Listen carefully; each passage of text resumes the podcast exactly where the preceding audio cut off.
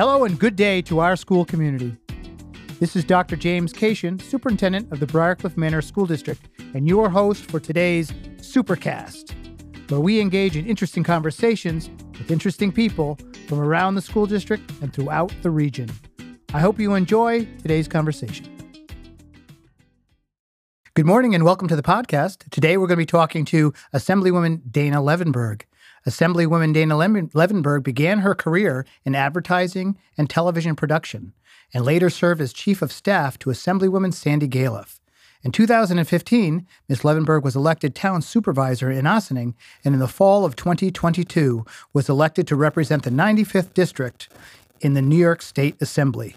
Good morning and welcome. Good morning, Superintendent Kaishian. Nice to speak with you. Oh, thank you for taking the time to be with us. Absolutely. So, uh, to start our conversation, why don't you tell me about your tell us about your journey in politics and what do you think brought you to this point in your political career? So, I like to tell people that I followed a very traditional female path because uh, I didn't just jump right in and run for president of the United States. I actually uh, kind of got in at the grassroots level, and that was really advocating for my children. So um, my kids started out. Yeah, I moved here from New Jersey, actually. Well, from the city originally. I, I grew up in New Jersey, Teaneck, New Jersey, a uh, diverse district um, in New Jersey, right across the river. Um, moved to the city after college and met my husband there, and was actually in advertising, as you said. You, you told my whole life story right there. um, and uh, and and uh, you know, we we were in the city, and I I um after having kids and realizing, or one child, and realizing that there absolutely wasn't enough in our very large apartment for all of our stuff. Uh, we we moved up to the burbs, and uh, Ossining was a great place, uh, which is where we moved to. Um, and immediately I needed to figure out what to do with myself because we decided um, after I had uh, my first child that I was going to be a stay at home mom, um, which is you know pretty unusual these days. Um, and at the time, I thought it was going to be something I could do, but I, I definitely found it a little uh, difficult to just have conversations with my newborn. Um, and so, shortly, in short order, I found that, you know, I needed friends. And so I started getting involved in play groups and like sort of traditional kind of things that you do to meet people. And uh, I got to meet a lot of a lot of folks from Briarcliff through some of the play groups. Um, and I, I was steered to Briarcliff Nursery School for my probably two and a half year old.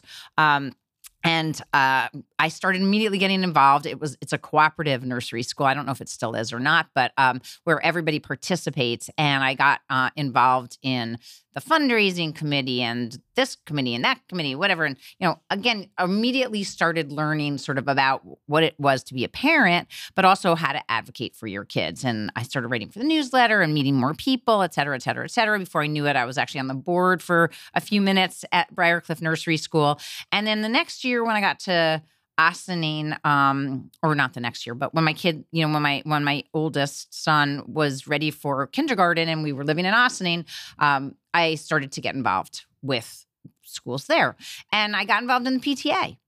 And I learned a lot about advocacy because the PTA was really a step into advocating for your children. And I learned about, you know, some of the initiatives that were taking place in Ossining at the time. Universal pre-K was on the table and, you know, talking about like how do you, you know, actually make sure that our students are getting the best education that they can and getting the best start that they can. So I learned a lot about that through PTA. And uh, I started going to the conferences. I, I, became a PTA leader. I became president of the PTA um, in one of the schools. And then I became president of the PTA council. And next thing I knew, uh, I found out that there was an opportunity to get involved with uh, nutrition in our schools uh, through Sandy Galef's office. So I actually got on one of her committees. And we were talking about, uh, at the time, uh, getting getting junk food out of the machines in the schools. So that was sort of like a first step. Advocacy through PTA, learning about how to talk to your legislators and about funding for our schools and pre K and all the issues that are still kind of like we talk about on a regular basis, making sure that we had all those things in place. And again, I think very early on, I was, you know, we were fighting for uh for school aid and making sure that, you know, we were fighting for budgets after all this, I ran for the school board in Ossining. I was actually on the school board for nine years in Ossining, and eight of those years I was working for Sandy Galef, which sort of evolved out of my learning about advocacy and what it was and what it took to make sure that our kids were getting what they needed in schools.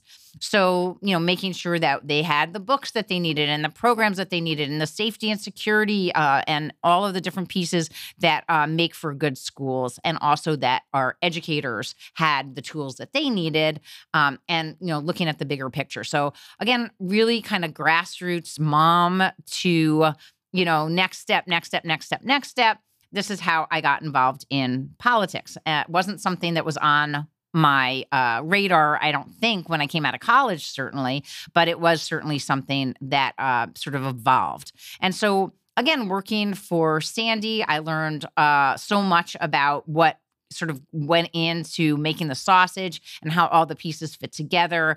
Um, Sandy was always extremely pragmatic about spending and understanding that everybody needs a piece of the pie and you know how are we going to get there we kind of dove into school funding and was were property taxes the best way to pay for our schools versus income tax versus you know other types of you know taxes because ultimately that's you know how we pay for our schools and i just learned an awful lot from working in her office I also had a great opportunity. I'm going to just put this in early now, Jim, because I know you're going to ask me later. Um, she I I eventually I started out as her communications director part-time, but eventually I became her chief of staff, ran her district office, learned so much about constituent issues and what really people needed and how they use their legislative offices to get help from state agencies, whether they have a problem with unemployment or um, a lot of people would, would contact us about um, maybe immigration issues, which were really federal issues, um, you know, ro- problems with their roads, uh, school issues, any any sorts of things that that would come to mind. People would call the office about. So I learned a lot about the different state agencies and how we help could help navigate our constituents. Um, and then uh, we also had a wonderful, wonderful intern program. I learned so much from Sandy watching how she mentored not only her staff, but also all of these young people who would come through the door for maybe a summer program or a couple hours a week um, to whatever, put together proclamations and citations, uh, graduation certificates, um, learn to write letters to the editor, go through uh, the press and find out, you know, what was what was in the news and what maybe ideas for legislation and all the different things that sort of made the office work. And uh, having young people involved and seeing, again, seeing how Sandy would just bring people along and give interns real responsibilities um, was enlightening and inspiring, I think. So something that I really like to do. And I, I, I know I, I've rambled on and on, but having worked for Sandy, um, it really opened, you know, so many doors, just learning so much about, about local government also.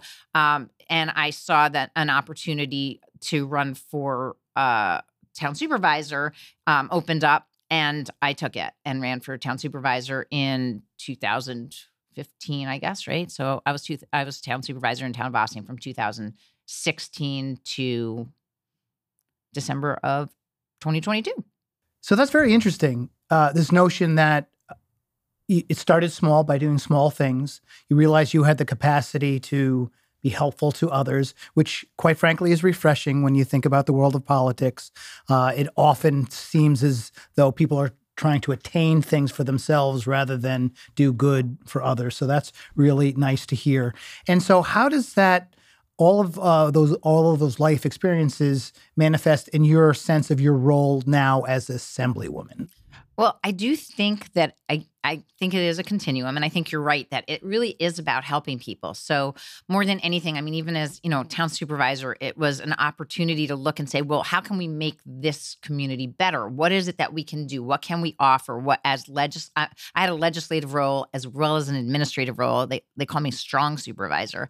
Um, you guys didn't see that, but I, I made a muscle. Um, in any case, uh, and uh, and you know that meant that as um, not in addition to coming up with legislation that would again make make the town a better place and make things function more smoothly it also was an opportunity to actually make things happen uh, fixing up our parks and public spaces electrifying um, you know like really thinking about uh, how you know what can we do to improve our environment? What can we do to improve our infrastructure to make um, for the the future transition to our our next steps, our future better? And I think that um, again, um, I I guess I'm a little bit of an opportunist. You know, when a door opens, I like like to kind of peek through it and see what's on the other side. And when Sandy announced that she was retiring, it was an opportunity for me to say, okay, well, is there more that I could do to make the world a better place? Right. And so I think that's kind of where I come from in terms of, you know, what what it is, why would I want to do this next step? And, you know, it's interesting because as a town supervisor, you're kind of you're the chief elected official, right? And now I'm like down to one of 150.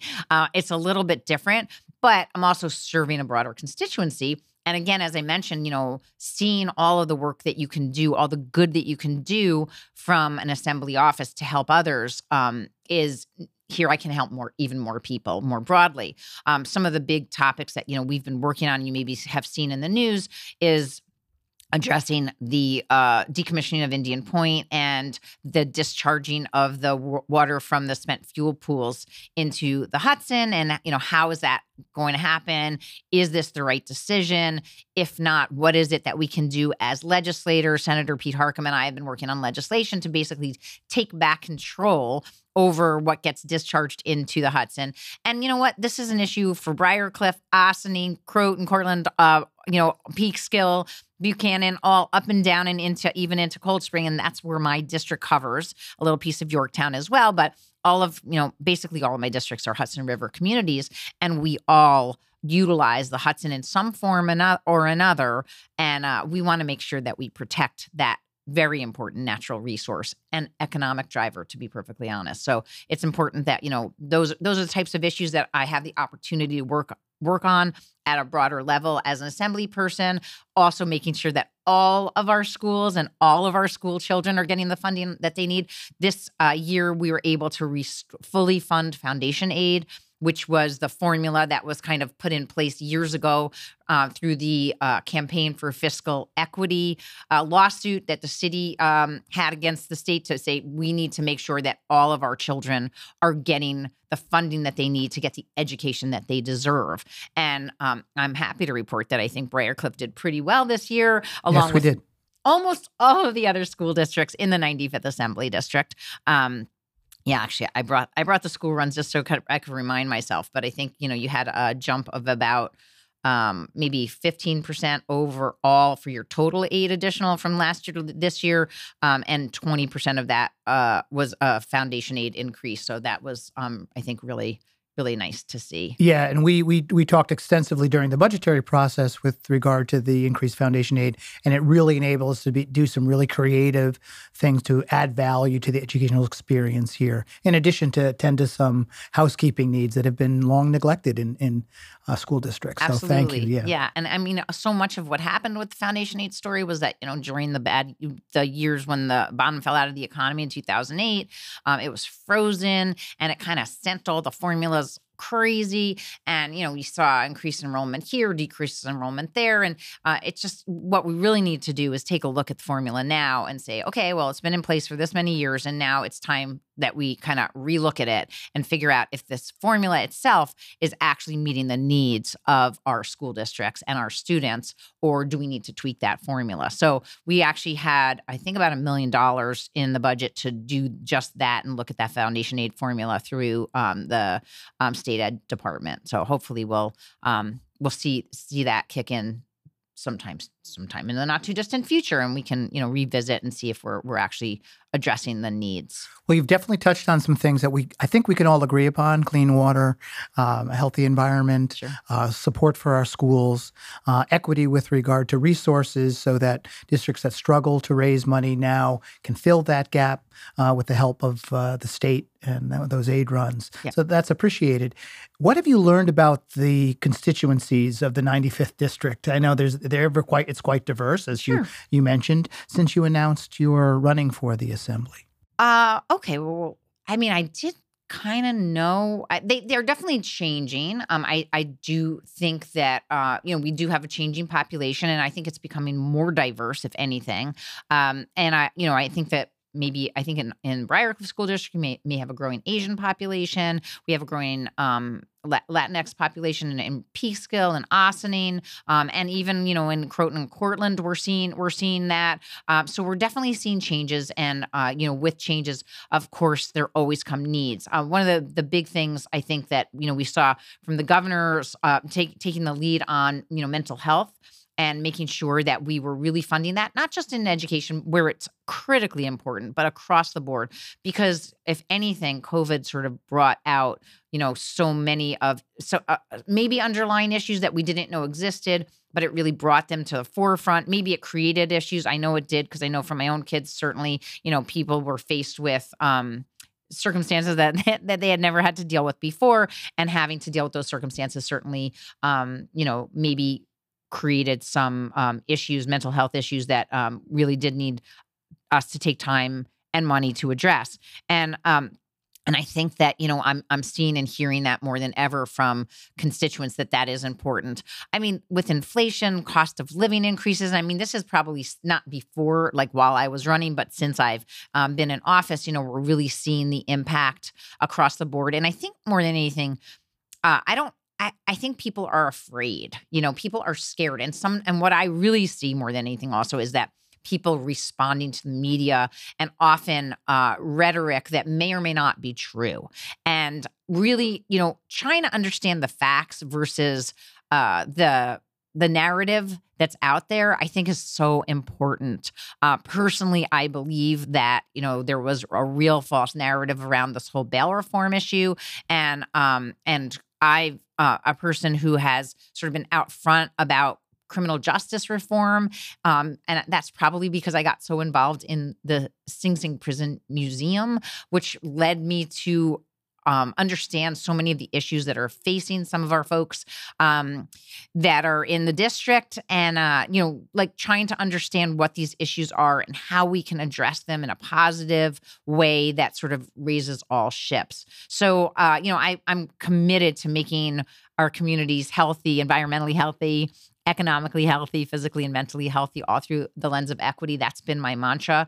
And I'm going to continue to focus on all of those elements. So, you know, I, I think you had um, maybe we're thinking about asking me a question. So, what's my top priority?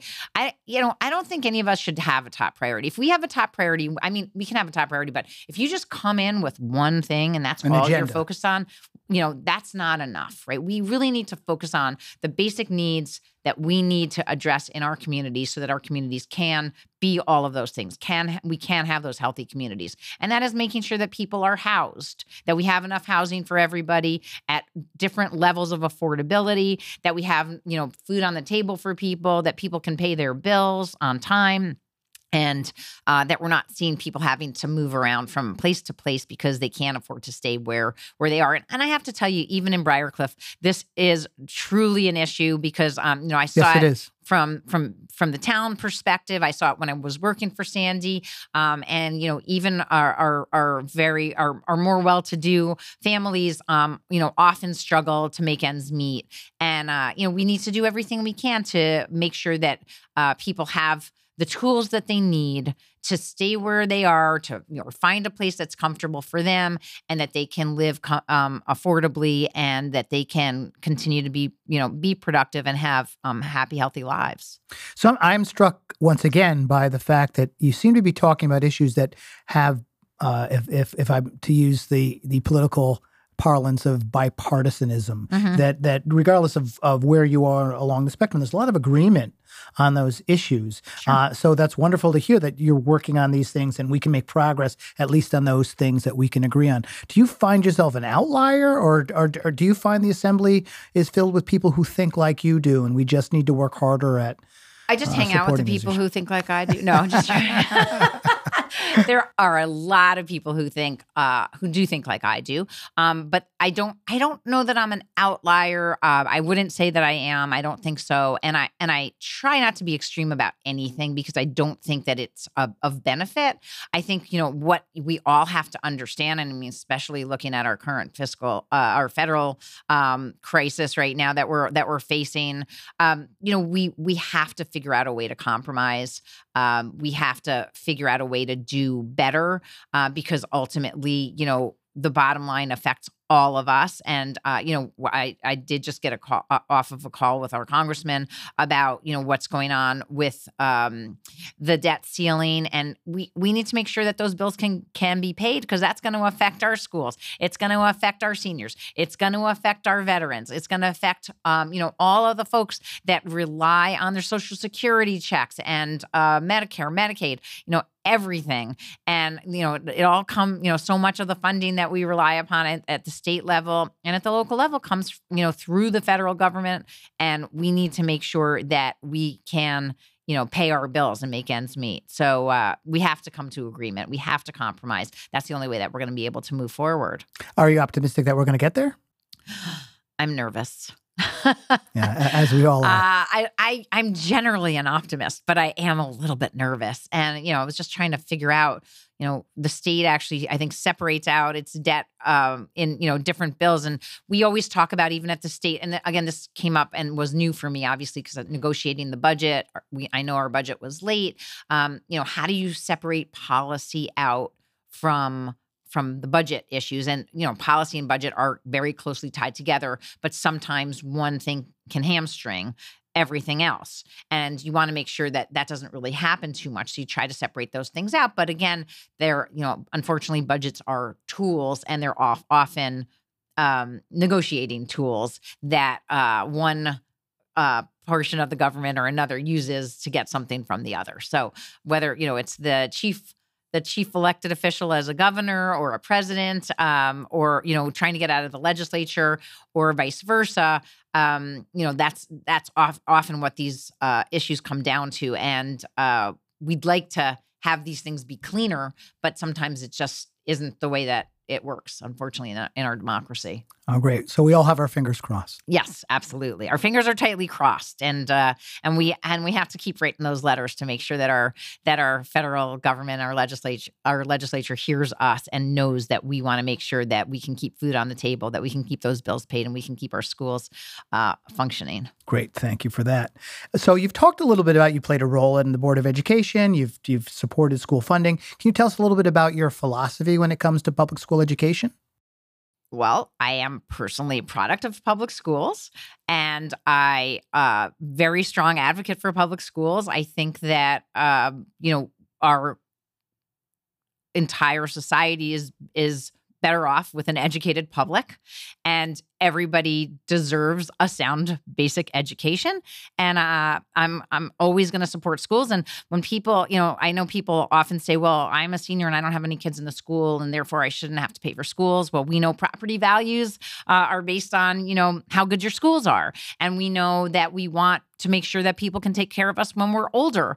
Uh, so we want to make sure that we have all those people in place, those professionals, the doctors, the nurses, the um, technicians, everybody in place. And you don't get there if you can't read and write. Uh, so you need, you know, we really need people to be able to get a great education um, no matter where you come from or you know what we need to make sure that that is that's the the basic root of everything. And like i certainly think that it's the the root of who's going to figure out how we're going to get out of this uh, climate crisis. So we need i'm hoping that your kids are working on that your students here at briarcliff high school and middle school um, at, that are, that they're working on um, you know the solutions because um, I, don't think we're there yet, uh, but we need to be moving there much, much faster than we have been.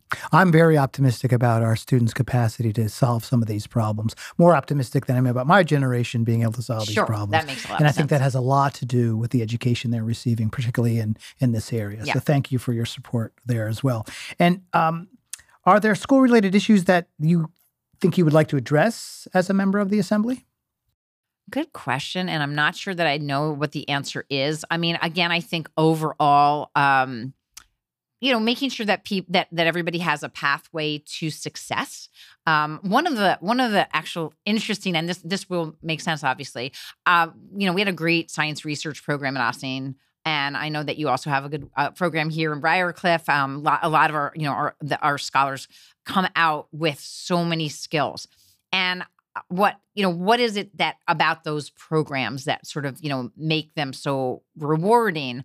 Um and i think that it's that they're you know students sort of become passionate about something and there's motivation there's competition um, positive competition positive reinforcement focus around all of the different pieces that they need to put together for for a lot of these competitions that they that they compete that they're part of through the research process but also the the act of research and understanding you know how research can inform decision making and what it does it mean to do that research. So one of the things that I've always been interested in, and I know that more and more schools are looking at this, and um, I think that even the regents are, is um, is actually having sort of the same kind of science research for civics and of course coming from you know a, a, position a civics position as i am in now i think you know it makes sense to think about that but really understanding you know I, I, was recently had the opportunity to go in and talk to a participation in government class and i know that you know students are required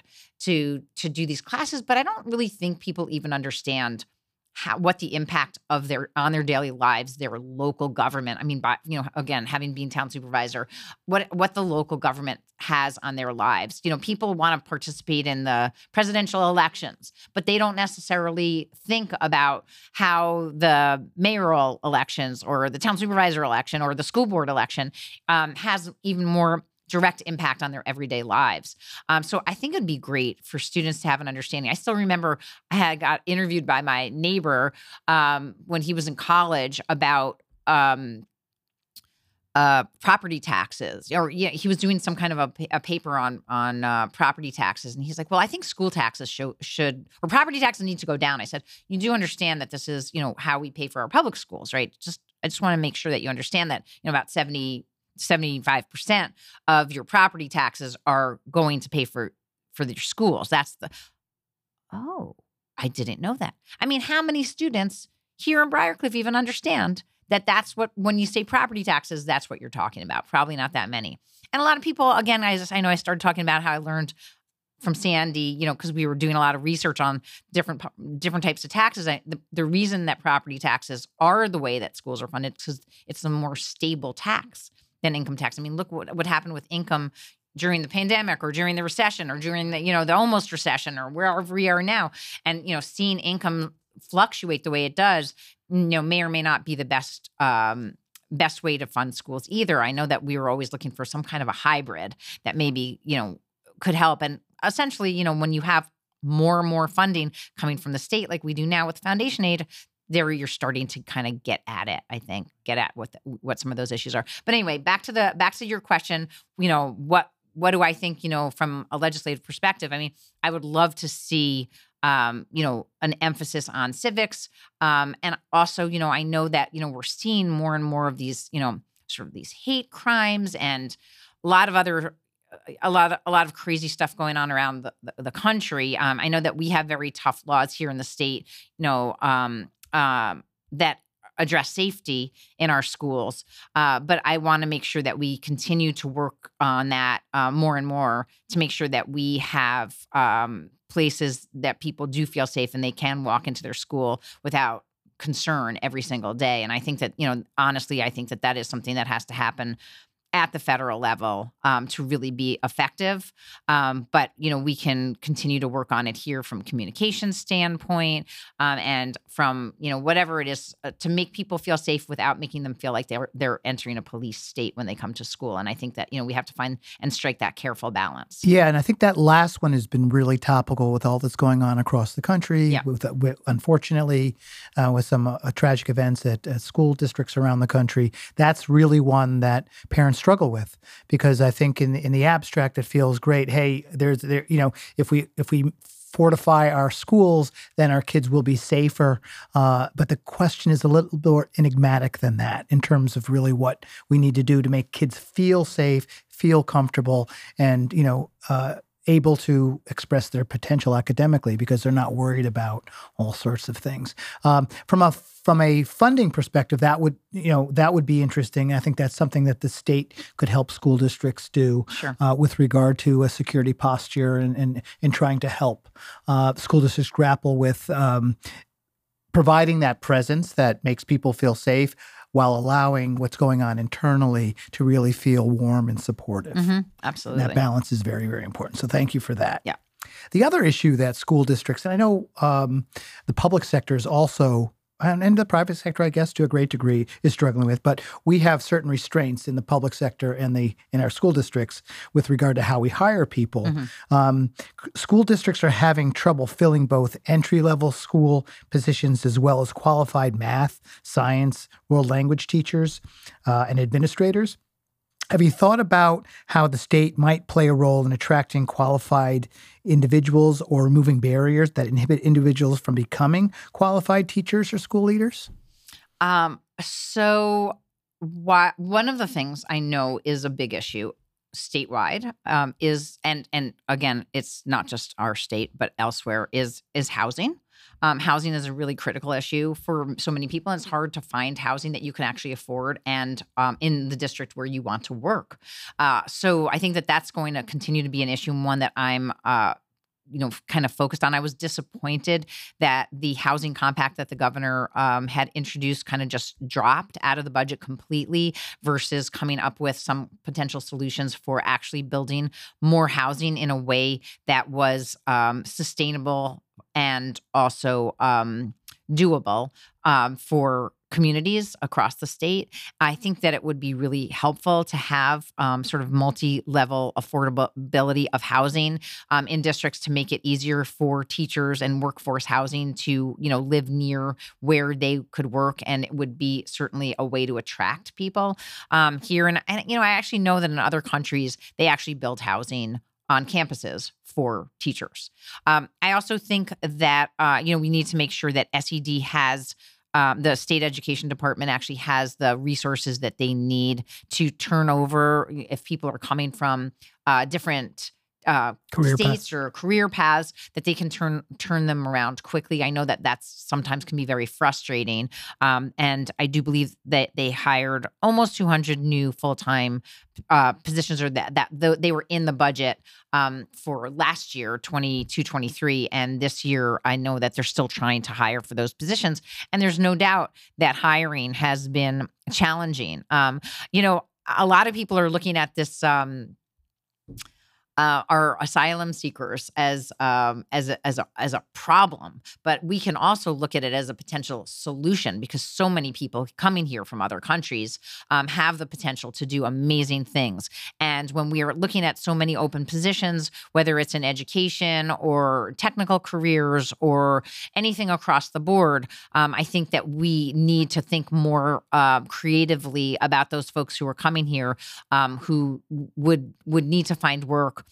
who are looking to acculturate, who are looking to be successful, um, and are looking to be um, e- uh, economic engines in our communities um, versus economic dependence. And uh, and you know we can figure out ways to do that. I think if we work together to support them. Um, you know, so many people again have come over with advanced degrees um, now looking for uh, a safe place to live in and and to make family. Um, you know, set up with their families or start families. And I think that we need to find a way to welcome welcome people. And um, to that end, actually, I did uh, help start an organization, Open Arms for Refugees. Uh, about a year and a half ago. And I was at a lovely event last night celebrating so many of the successes of the families that um, that we have helped to settle who have been able to get jobs within, I think, six months, which is incredible. Um, and I think that, again, we need to look to our federal government for help speeding up that track um, and making sure that we actually have a path to um, allow people to live, work, and succeed here. Yeah, well, we've we've have had great success with career changers and people coming from other industries, if not other places, mm-hmm. uh, who have the capacity to be uh, even our science and math teachers, uh, if not just uh, entry level positions across the district. We've had great success with that, so that would be very helpful. Thank you. Um, do you have a message or anything you'd like to say to the students that might be listening today? Well, I think that the best thing I can say is continue to read, read, read, question everything. Um, n- never stop asking those questions that you have questions about, um, and engage. Engage with your teachers. I know that um, as maybe some of the students are going off to college, I one of my big biggest pieces of advice was something I didn't necessarily do myself, um, but I wish I had, was to make sure that you really um, make connections and relationships, build relationships with your professors. Um, I think that it's so important um, on so many different levels, and you're going to get so much more out of your learning experience if you do. Obviously, um, you're going to also learn so much from your fellow students. Um, I we have a wonderful internship program, and, and as summer is uh, fast approaching. If you haven't figured out your plans yet, uh, and you think about consider uh, wanting to help for a few hours in an, in a legislative office, um, please do give my office a call. It's uh, in Ossining, and hopefully we'll continue to be very close. Uh, we have to, we're probably going to have to move in uh, beginning of July, but the number is 914 941 1111. Pretty easy. Um, you can also email Victoria Cafarelli at Cafarelli, that's C A F A R E L L I, V as in Victoria, at nyassembly.gov, G O V. Um, if you would like to uh, sign up for an internship, and I think we even have possibly an application on my website, on my assembly website. Well, that's wonderful. So, um, students who are listening, that's 914 941 1111. You got it. Summer internship in Assemblywoman Dana Levenberg's office. That would be wonderful. Well, thank you very much for talking to us today. This has been very inspiring, uh, and good luck with your work. Thank you so much. And uh, I really do hope that people uh, had a chance to listen, maybe get get psyched to start a career in uh, in civil service. And uh, you know and and serving or being a public servant is extremely rewarding. It has been for me um, whether just watching so many students and uh, young people succeed um, who have either come through uh, internship programs or have been positively impacted by some uh, changes that we've made in the town or in the school district. Uh, it's it's all fantastic, and I hope that I can continue to do great work in the assembly. And uh, thanks for your op- for this opportunity to talk to so many people. Thank you. Thank you for listening to this episode of Supercast. And remember, it takes all of us working together to raise healthy kids.